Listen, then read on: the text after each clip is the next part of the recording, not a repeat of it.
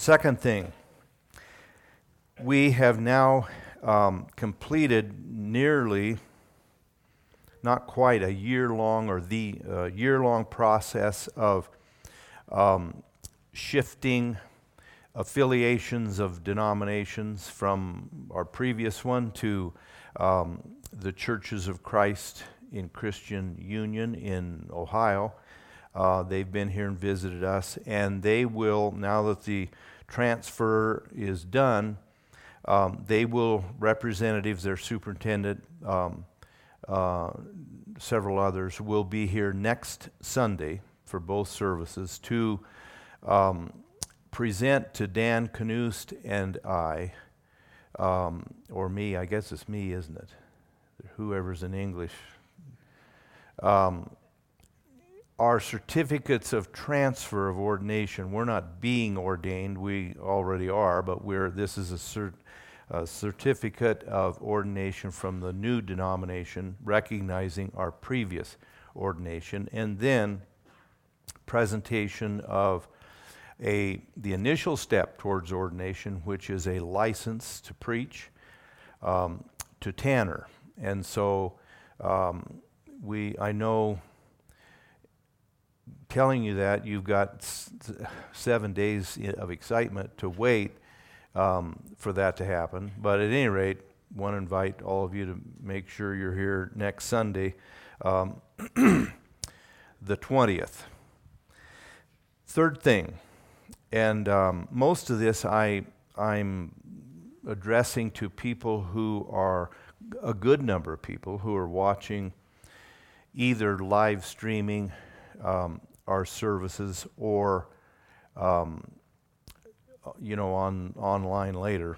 Um, this is the first Sunday that we're going back to two services, and um, let me state why we're doing that. First of all, we're not, uh, mostly, we're not doing it because we were completely crowded out in the uh, one service, um, though it was getting what we felt was possibly uncomfortable for those who um, want to distance a bit. And uh, so, hopefully, by going to going back to two services, we're primarily doing that so that those of you who are uncomfortable being in very close quarters um, will have some more room to spread out. So, those of you that are watching online and are not um, compromised with underlying health issues, um, we hope to see the good number of people that watch online drop. Um, so we can kind of get back to normal. Um, and and I'm, I talked to several people even this morning. I'm not, I don't like the idea of, quote, a new normal. I liked it the way it was, okay? Um, I'm really sick of all this. So um, the sooner we can get back to some semblance of normalcy, the better, which includes um, donuts. Um, our fellowship time between services has been the number one thing that I have um, been approached as people missed. And so, um, anyway,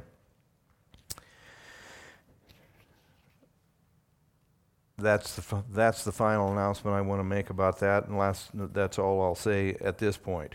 So, um, now let's turn our attention to. we've been looking for sev- several Sundays at the huge doctrine that permeates every page of Scripture, permeates our lives whether we know it or not, is the doctrine of grace, the grace of God. And the grace of God fills fills the earth, influences every single human being, whether we as human beings know it or not.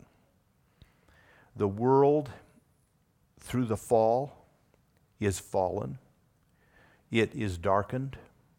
It is wicked. human hearts, according to the prophet Jeremiah, are deceitful beyond all things, desperately wicked. Who can know it? None of us can plumb the depths of what the human heart is capable of doing. And really, in addition to Scripture telling us repeatedly the darkness of the human heart without God, we have corroborating evidence.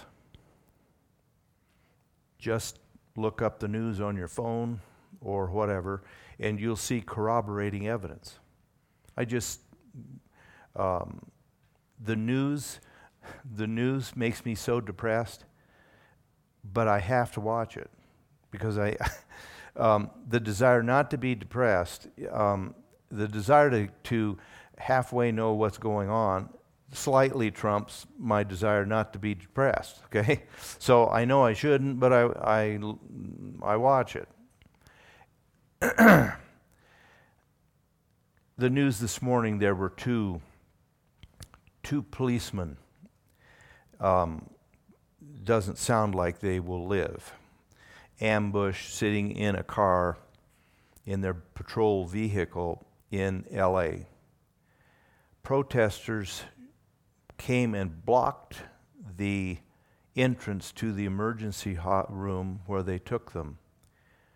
Um, fought with police by blocking the road and the entrance to the emergency and chanted, We hope you die.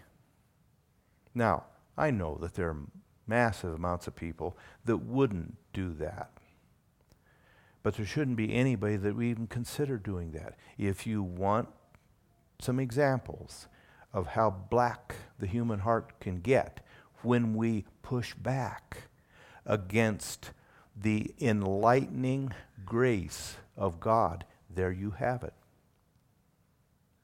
The very fact that the vast majority of people who don't know God would say, man, you, you, that, that's bad. Where did they get that sense of right and wrong? From grace. God's grace enlightens every, John said it, that Jesus is the light that enlightens every person who comes into the world. The grace of God, then, unknown to almost everybody who doesn't know God, still deeply impacts and influences us toward the right. It is God's great, I think a term we could use, the grace of God is a homing device that God arbitrarily, through no cooperation of our own, He sovereignly puts within our hearts a somewhat dim, and we can dim it, but a somewhat dim beacon calling me back to Him. And that's where, that is where people groups who've had no discernible contact with any outside civilization have a remarkable sense of right and wrong. It may be somewhat primitive, it wouldn't be as finely tuned as those who have the scripture, but nevertheless, there is a, a sense a moralness about us. That's grace. And God's grace enlightens us and then empowers us to respond to that spiritual light. So that if, if we learn nothing else from spending some Sundays looking at grace, the thing that just keeps coming back to me is how absolutely blameless God is. No one will be able to stand at Judgment Day without Christ in their hearts and grace in their hearts and blame God for that lack. He has done so much to pave the way, to draw us, to enlighten us, that anyone, anyone who has not responded to that will have no one but themselves to blame.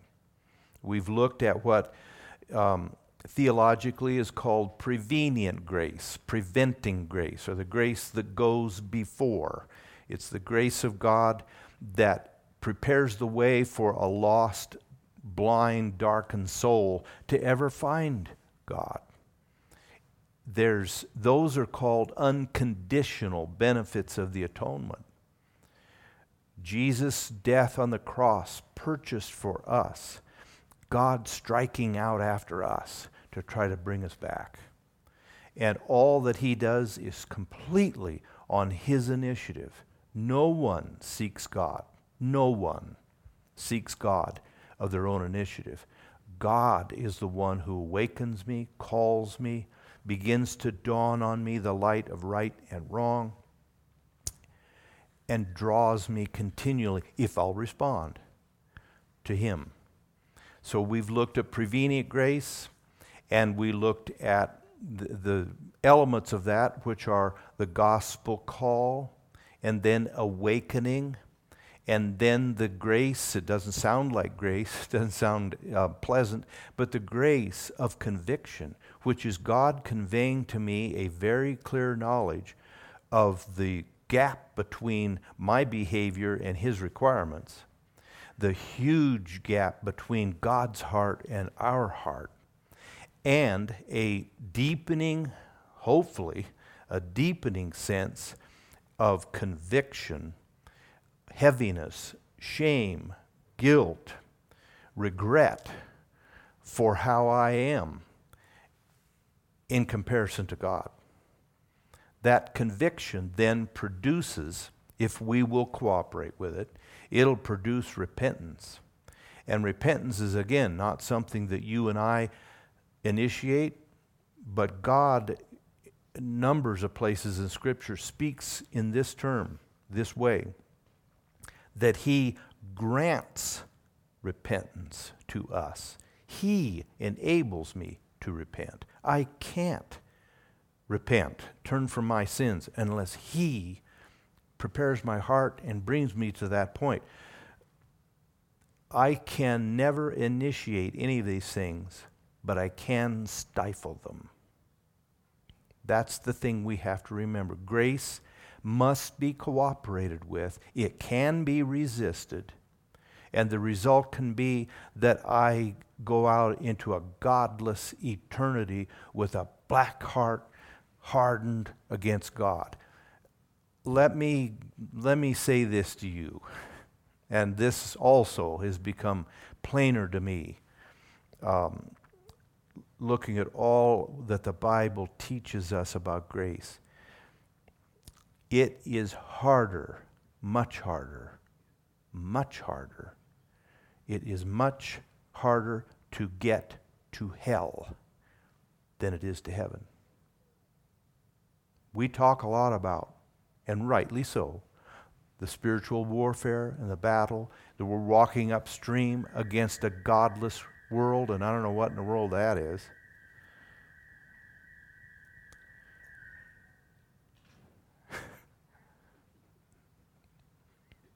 I told you. um, yes, as Christians, we walk upstream. We walk against the current. We are warned everywhere in the Bible that we'll, we will be opposed by this world and by a superhuman, supernatural foe. All of that is true.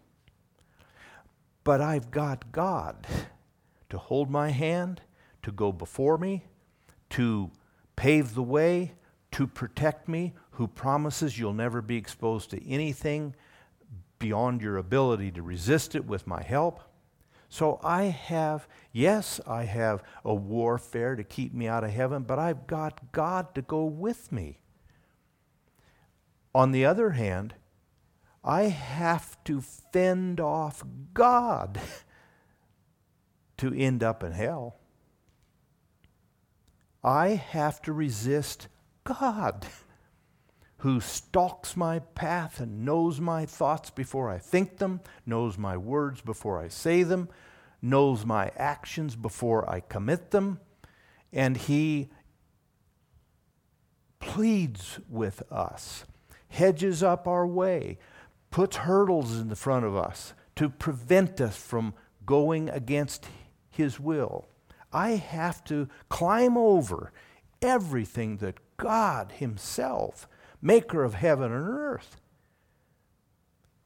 does to try to draw me to the skies. It's harder to go to hell. You got to work harder at it. You've got to go up against more power. But that reminds us that God will not, having made us, having made us with the power of choice, He will under no circumstances ever violate it. He can do his best to thwart it, influence it, but he will not ever force me to love him and obey him. He doesn't do that. He just doesn't do it. He will do everything he can to influence us, influence us, but I have the I always retain the power to resist it and say no. C.S. Lewis put it better than anybody. Finally, judgment day boils down to this we will either say voluntarily to God, Your will be done. Or God will say to us finally when we stand before Him, if we're without Him in our hearts, He will finally say, Your will be done. This is what you wanted. I fought against your inclinations, but you wouldn't listen. Jesus also, weeping, sobbing is what the word is, over Jerusalem. He said, How often I would have. In other words, this was my will. I would have gathered you like a hen gathers her chicks, but you wouldn't. And he'll never compel us. So if we stand before God without God at Judgment Day, it is 1,000% our fault. No one could ever charge God not being fair. He enables us, if we'll cooperate, to repent. And then there's the grace of faith. He enables us to believe. And that produces what I want to look at today. And that is justification. That's a big term, it's a big subject. That's what I want to look at today. There might be a little bit of down in the weeds, but we need, we need to know we need to know theology. We need to know what the Bible teaches and what it doesn't teach. We need to be clear on some things that I think we might pass over. So, couple just a couple of representative scriptures. First is in Romans, the third chapter, which is, of course, the letter from Paul that is the closest thing we have to a systematic theology. And the aim, Romans, is to show both Jew and Gentile that works good works, good things that we do, do not justify us in the presence and the sight of God. This is the, listen, God's the greatest competition, the greatest um, other religion, if you want to call it, to justification by faith is justification by works. That's God's biggest competing, if you want to call it, contrary teaching. I hear it all the time. Well, people start, I don't do this and I don't do that. At least I, I'm not as bad as that. I'd never do this. And I really have been, you know, I've messed up a few times, but I'm, I, am i am a good person. I mean, I, I, I help people. I give to stuff. I give my money, I volunteer for things, and what are we doing? We're pleading that our deeds will justify us in the sight of God. And really, told a person not too long ago, who brought that up to me. I said, Here's what it sounds like you're talking about. What a wonderful person you really are. But the truth of the matter is, here's what when we say that. Well, I've done good. I you know, I, I think I think I'll be okay. I might I'm pretty sure I'll go to heaven. I'm essentially saying I don't need Jesus. Now God apparently thought we did. He thought sin was such a mess that he had to sacrifice his own son to provide us forgiveness and redemption and escape from the penalty of sin, which is hell.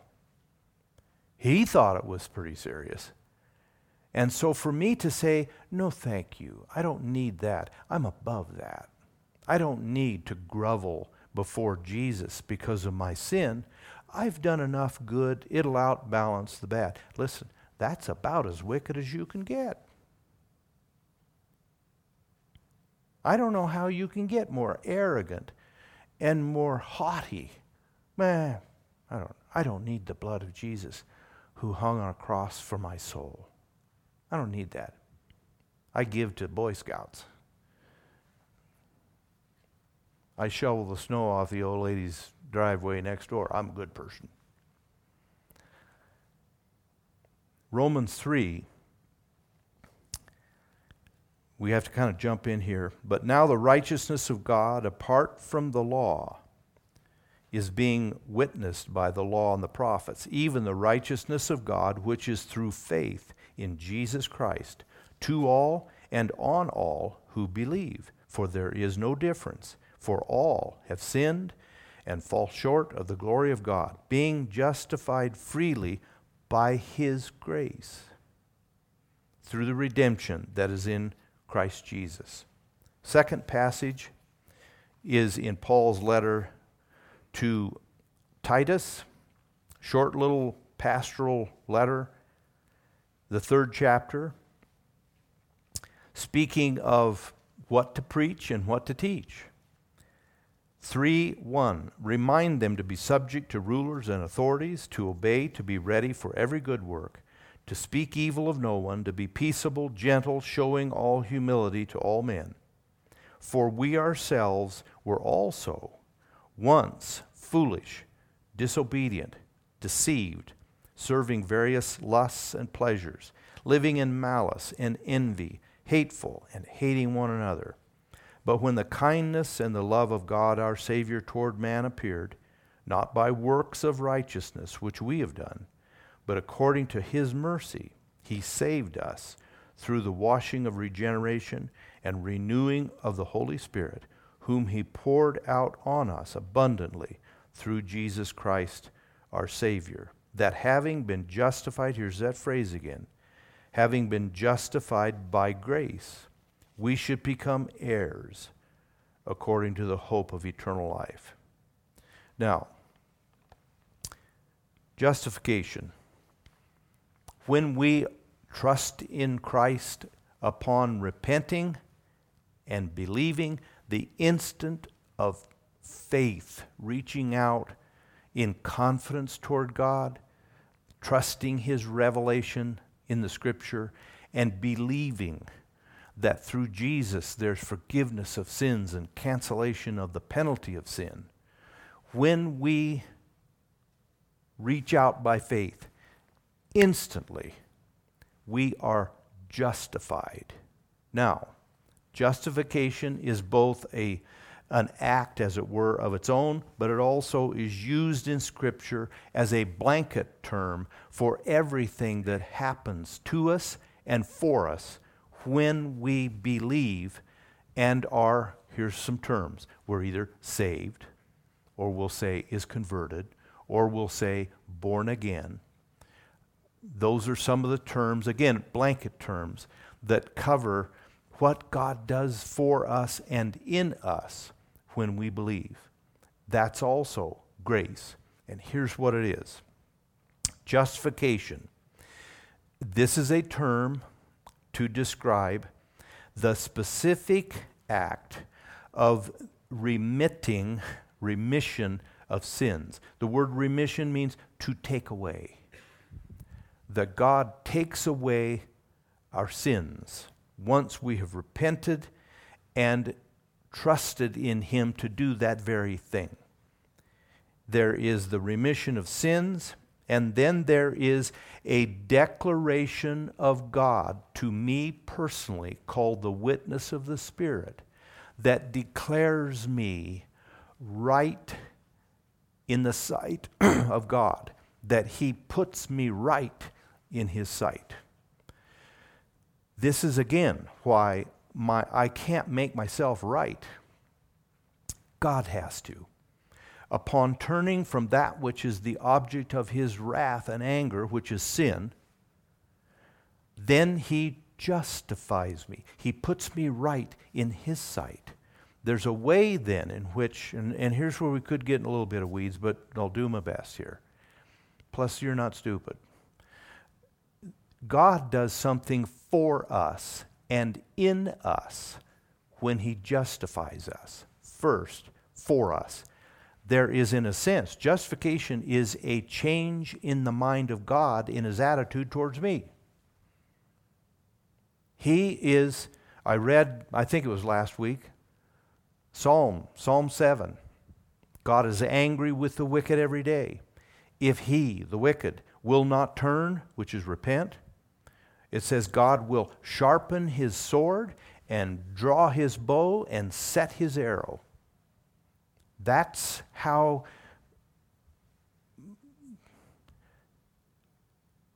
somehow we've got to get a handle on that's what lies before us if we don't turn. There's the old sermon that everybody read, at least went to seminary, Jonathan Edwards, Sinners in the Hands of an Angry God. It's, it's no wonder people, people cried, wept so loudly in that congregation that two or three times he had to quiet the crowd. They were weeping so loudly at the horrors of hell that he was hanging them over. And it wasn't Jonathan Edwards, it was God. That's the sermon from which we get the phrase walking over hell on rotten boards. It's a bit different from what he said, but it's the concept. That concept that, that hell yawns before me, and the only thing that keeps me from there, if I'm not right with God, is that my heart keeps beating. And God has control of that.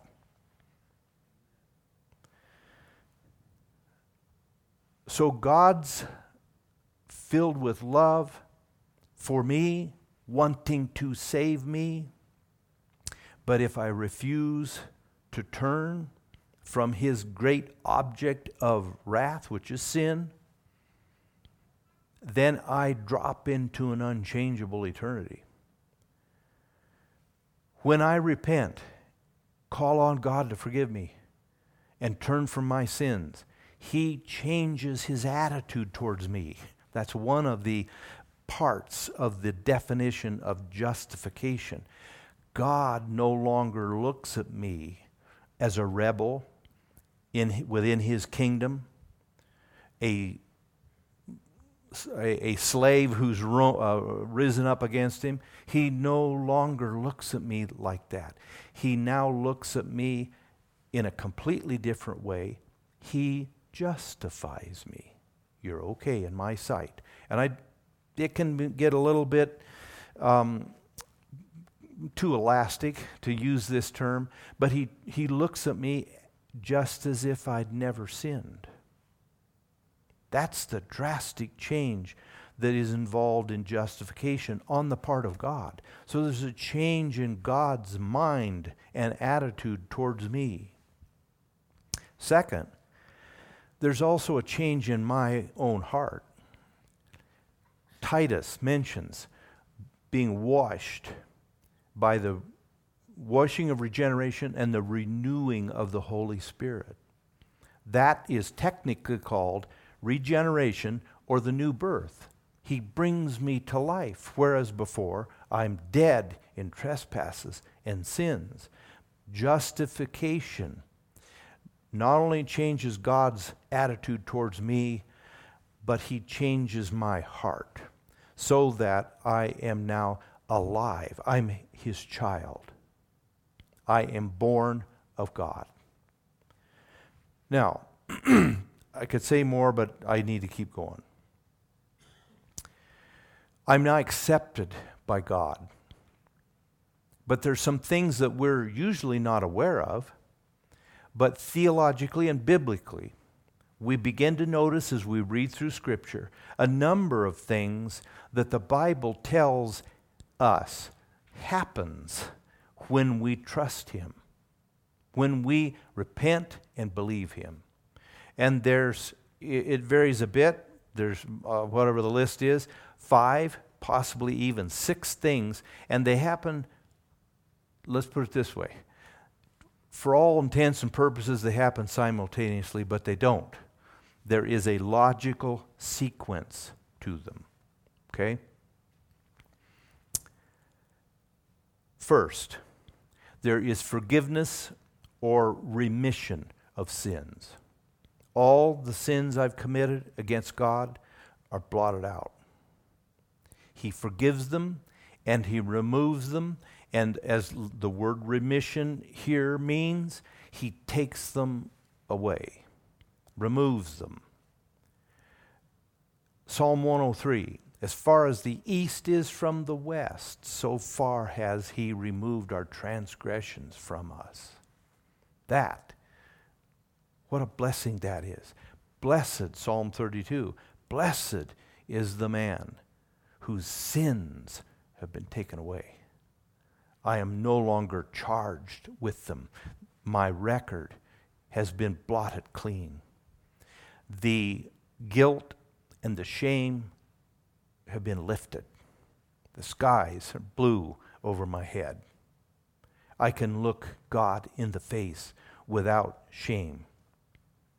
The kind of shame Adam and Eve exhibited when hearing God's voice, they ran and hid in the brush and covered themselves with fig leaves.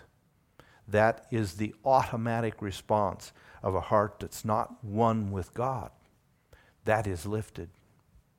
And that is forgiveness. Second, and here's where the logical sense, but it all floods our heart at once and is done, we may not recognize it. Pardon. God is a judge. Our whole judicial system used to be based on Scripture. And God functions as the judge in a moral court. Offenses have been revealed, offenses have been committed, they've been revealed, but the offender has repented. The offender has confessed them, and the offender has cast himself on the mercy of the judge. And the judge has previously promised that if you will acknowledge, confess, and turn from it, I'll pardon you, I'll forgive you. First, then, he forgives us. On the heels of that, he pardons me. What does that mean? The penalty is put away. And what is the penalty for sin? It's hell. And in the meantime, let me put it this way currently, the penalty is separation from God and anger from God. Hell is really nothing but separation from God that I experience now, made permanent, never to be reversed. God pardons me. It's like, you know, the old black and white movies where the, the phone rings on the wall next to old Sparky. They're about ready to pull the switch. And the phone rings, and it's the governor. And, you know, don't go through with it. We've pardoned him. God pardons me.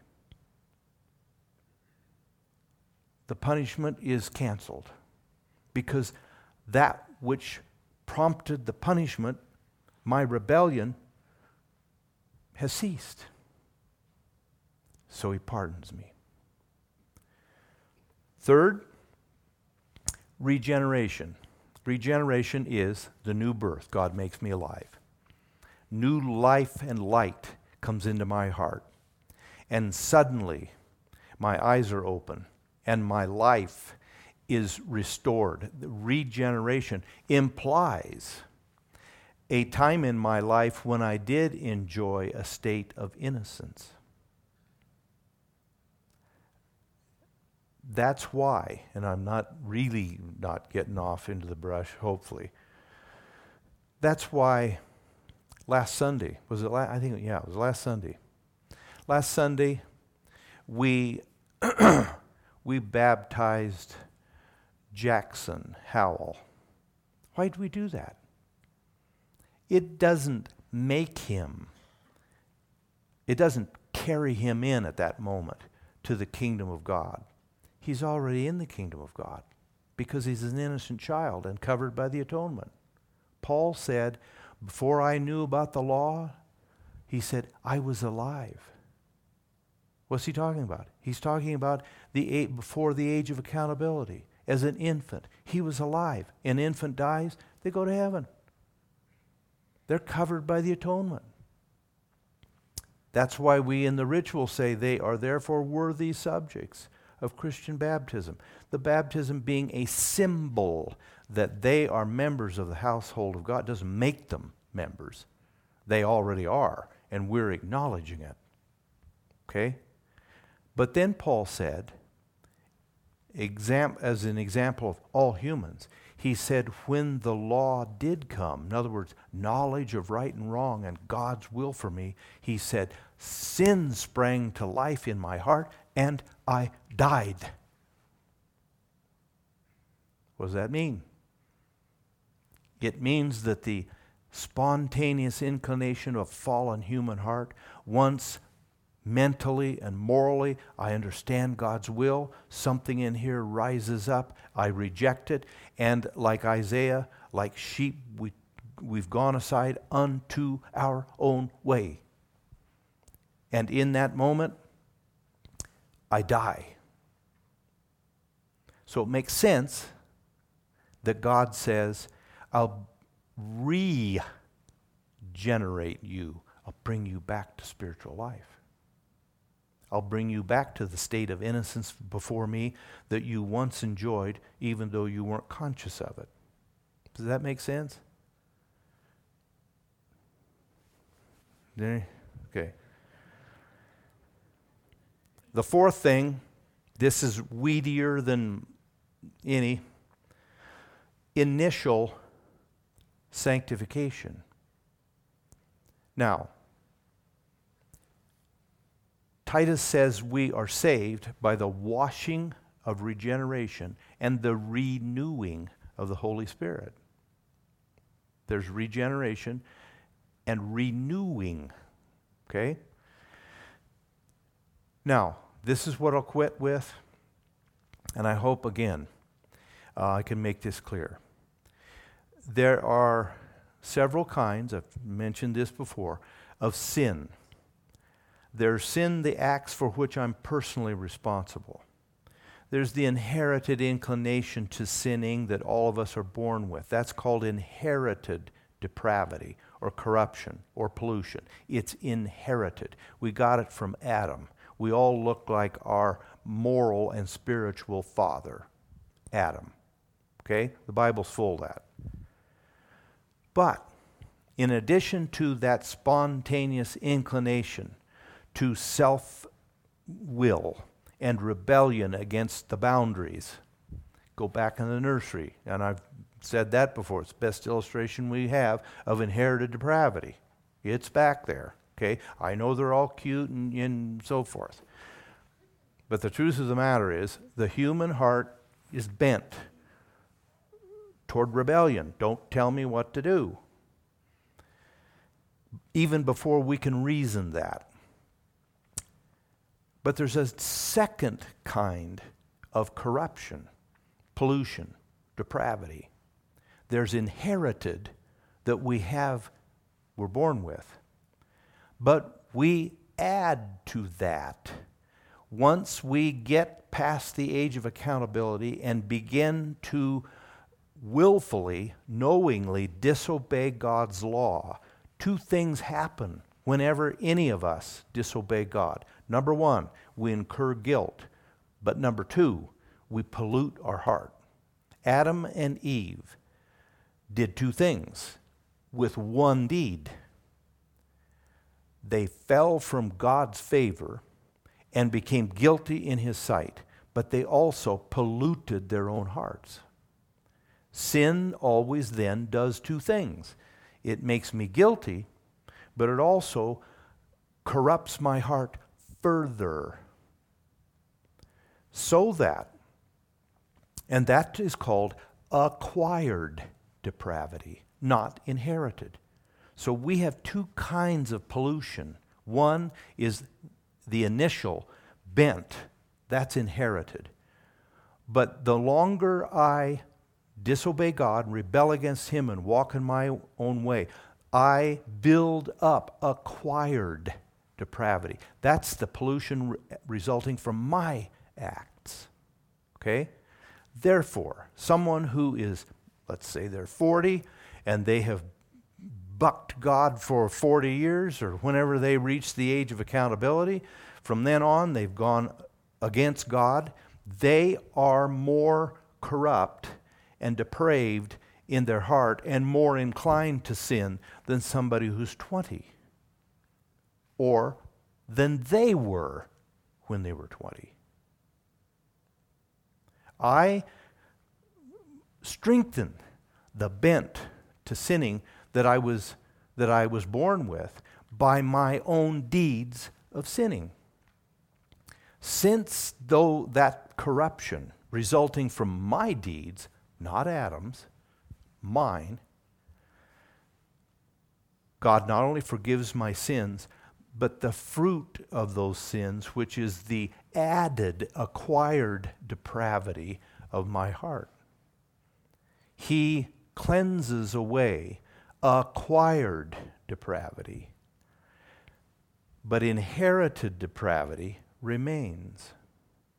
And that's what plagues believers somewhat down the road when they begin to discover that they are double minded.